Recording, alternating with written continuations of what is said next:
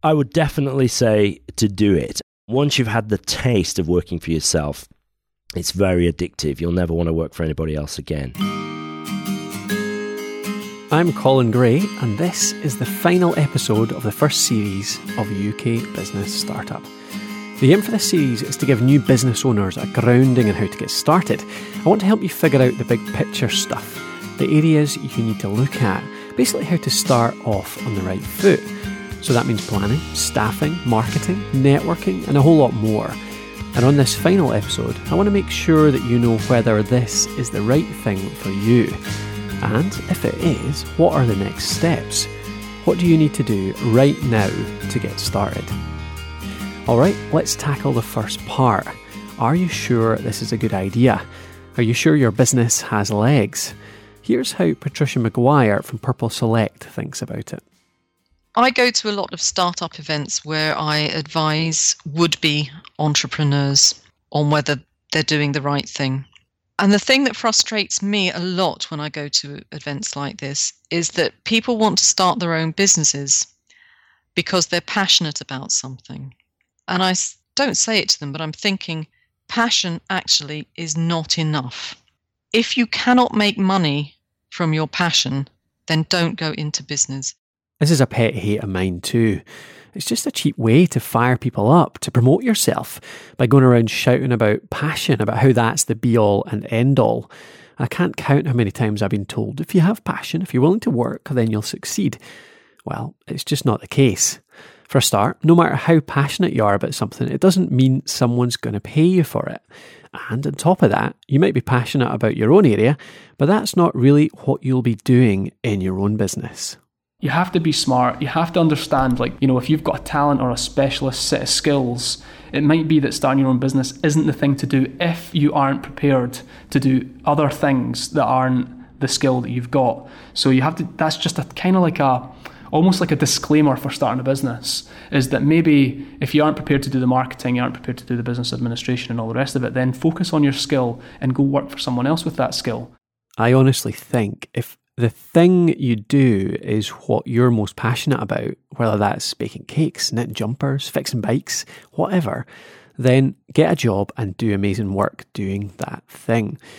If you're passionate about the subject, though, the wider topic, and the idea of developing it into something much bigger, then a business could be for you. Right, to the other issue then. Just realize that passion for something alone isn't going to actually build a business. You need to be smart. You need to see that there's an opportunity there to make money. That was Chris Marr from the Content Marketing Academy. How does he test it? The first thing I would say to someone is that if it's a service or a product you're trying to sell, go try and sell it first. Go see if somebody will buy the thing from you, actually buy it from you. Even if you don't have the product yet, see if they'll actually pay for it. And if you can do that, it can prove that that people are willing to actually buy something from you. For me, that's the ultimate test. Can you sell it? Like Chris says, you don't have to even have the product in place. If it is a product, get people to pay upfront for a test version that'll come out soon, or get people to pay a deposit on a service that you're putting together. Unless you can get at least a few people to put real money down, then you have no idea whether what you're putting together is going to fly. Now, alongside that practical testing, you also need to get into a bit more detail. Here's Nicola Donnelly. I think you really have to do your research, make sure that it's a viable option, make sure that the numbers are there, the market's there, the supply chain, you know, the essentials that you need are in place. But if there is evidence that there's a good business proposition there, you really it just takes some courage. I wouldn't put a massive amount of store on a multi page business plan, though, that nobody's ever going to read. This is Pete Matthew of Meaningful Money and his thoughts on planning. You need to know what it is you're going to do. You need to know your market, know what you're going to sell them and for how much and what your profit margin is going to be. Yeah, understand payroll and taxation and all that sort of stuff. Um, but that, you know, you can get help with all of that. So I certainly wouldn't let the complexity of it be any kind of a barrier. I love this quote that's probably pretty relevant at this point. Everyone has a plan until they get punched in the face. Now, a business plan is an exercise in due diligence, really. Putting one together is one way to make sure that you've thought about everything that you need to. That includes the numbers and the market that Nicola talked about earlier. it just gives you the best chance to succeed, even though you know the way you plan is almost certainly the one way things aren't going to end up. To tie this up, here's Andy with what I think is the biggest benefit of that plan. If you can just work out what your main goal is, what you're trying to provide, that's a very good uh, way to prevent you from saying yes to too many opportunities. Because when you do have this free rein and you're out there and you're working on your business and you're networking up, people will come to you and say, "Oh, look, I've got this project. Can can you do this? Can you do that?" And it's closely related, but it might not be um, exactly what you set out to do. And so, if you keep saying "So "Right, what, what, what, what's the end result I'm looking for?" then that will sort of keep the blinkers on and make sure you're going down the path to well path to success and you're not uh, you're doing things you shouldn't do. I've mentioned on a past episode this is something I struggle with too, but Andy has a couple of great books to help out.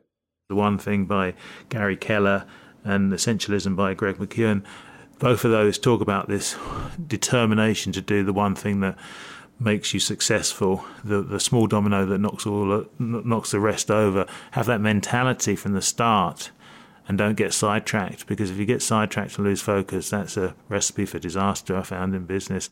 So let's break this down. A passion for the area is a big advantage. I mean, that's a given.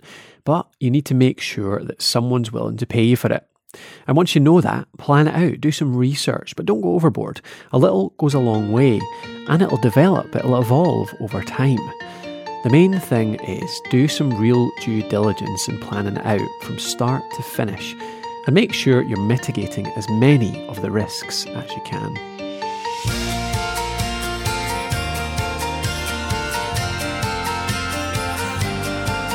Okay, you've tested, you've planned, you've committed. Or have you? That's where there's a bit of argument. Is there a way to cut the risk, lower the commitment, and make the jump just a bit less scary?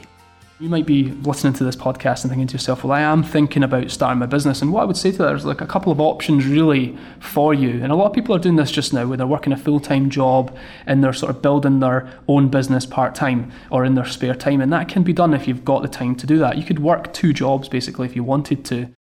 It sometimes feels these days like everyone has a side project going on.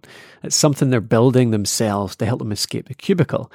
It can be a good strategy, especially for those of us who are a bit past the standard startup founders stage, where they're all living in a bedsit powered on beans and toast and Red Bull. I mean, if you've got a mortgage, a family, childcare, a bunch of other commitments, then you might need to build some side income before you jump.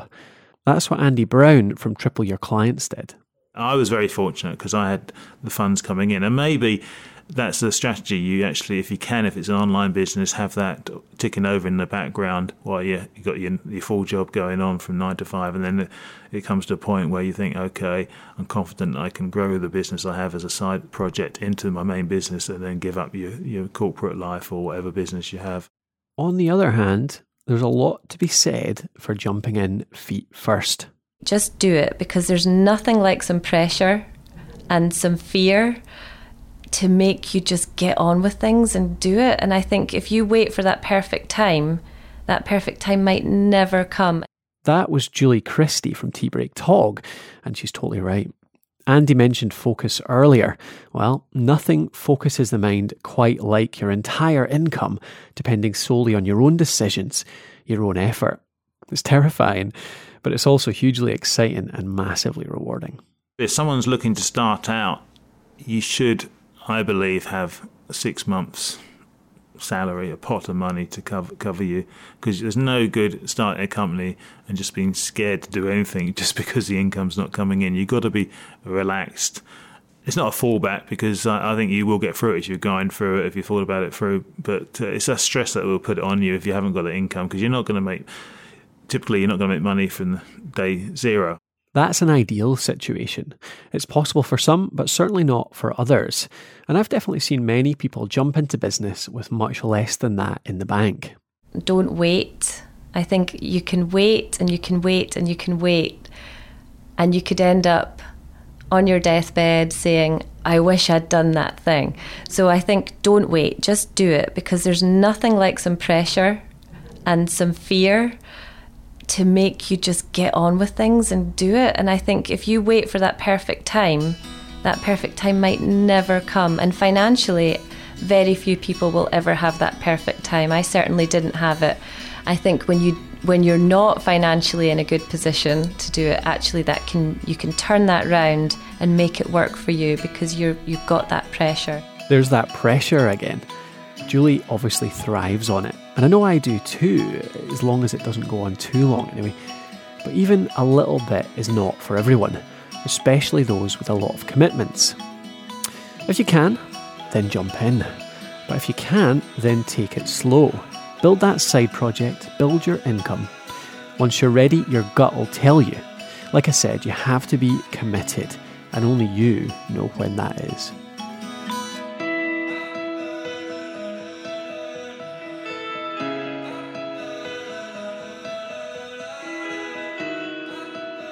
We're coming to the finish line now, and I was trying to decide on the most useful thing to send you off with. Now, when we were doing these interviews, we had a great range of people, a massive variety of skills, but one thing that came up with everyone, every single person we talked to, was people. The biggest tip, I think, for anybody starting business today is to get around the right people. Is to get around people that challenge you, get around people that um, will listen to you, get around people that actually know what you're going through as well. I honestly can't overstate this. We covered it a bit in the networking episode, but I really wanted to drive it home here. The people around you have a huge effect on what you can achieve and how quickly you'll do it. Surround yourself with positive people, and we talked about networking before. If you can, reach out to four or five people that you really get on well with uh, who are supportive, who are maybe running their own businesses, and they'll be attracted to you, even if they're running a business that's been successful five or ten years. They they, they know that they can gain motivation, um, skills, um, lots of lots of good things from just being around other people, even if you're just starting. Andy alludes to another concept here, and that's the idea of a mentor. Now, it's hugely valuable being around people at the same stage as you. You're swapping ideas, motivating, critiquing, supporting. But it's another thing entirely if you find somebody that's way ahead of you and willing to lend a helping hand. A mentor can be an amazing thing. Someone who's been there and done that and is just ahead of you, maybe a few years ahead of you, who you can learn from, that's gold dust. Okay, needs done, I think. But worth being aware of the other side of this it's not a mistake, I would say, but sharing your challenges and your business vision and dreams with someone that doesn't understand what it's all about will diminish your dreams and will make you feel bad and won't understand what it is you're going through. I think we've all shared an idea with someone who's cynical, pessimistic, or maybe just a bit inexperienced, and we've been brought down to earth with a bump because of that. Now, that's invaluable if the person has just been realistic, if they know what they're talking about. They might save you a bunch of effort going down the wrong path. But you need to learn to tell the difference between a cynic and good critical feedback. At the end of the day, only you know what you're capable of, only you have the big picture. Share that with the right people, get the right type of feedback, act on that, and make sure to take Andy's last bit of advice here. Don't let those negative people get to you.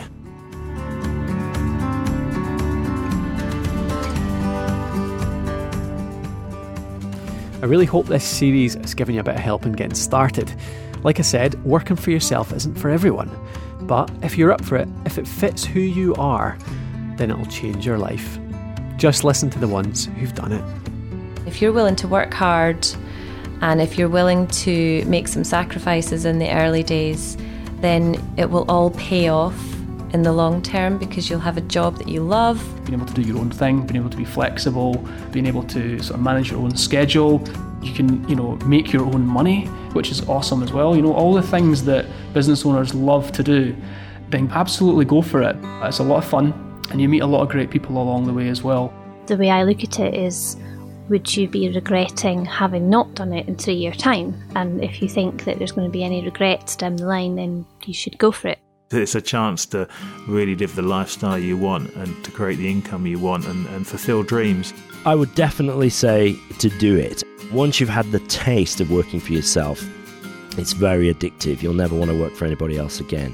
Find your passion, do what you love, and if you can get paid for doing something that you love doing as well, then that kind of ticks all the boxes. So be good at, if you're good at something and you love it, go see if you can get paid for it and on your own terms. I'm Colin Gray, and this has been Series 1 of UK Business Startup. We'll be back again with Series 2, and I'd love to get your help in deciding what to cover. Let me know your biggest struggles in starting and growing a business. What topic would you like us to do? What experts do you want to hear from? Let me know at info at thepodcasthost.com or tweet me at the podcast host. In the meantime, if you can take a minute right now to jump onto your podcast app or to the iTunes Store and give us a review, I'd really appreciate it. It helps us to get this material out into the world and help as many people as we can. Speaking of which, if you've liked this show, do you think it's something you could do yourself? Podcasting is one of the best ways to market a small business. It builds an audience and can grow a whole lot of visibility and trust in the market. If you're interested, then that's what we do here at the Podcast Host through education and services that take care of it for you. Pop over to thepodcasthost.com forward slash business and check out an article I wrote recently that'll talk you through all the benefits and what it takes to get started. Finally, this show is part of the 3B Podcast Network, a group of UK business broadcasters speaking to the world. You can check out the other shows on the network at 3bpn.com. Hey, thanks again for following us through this first season. Like I said, we'll be back. I'll see you then.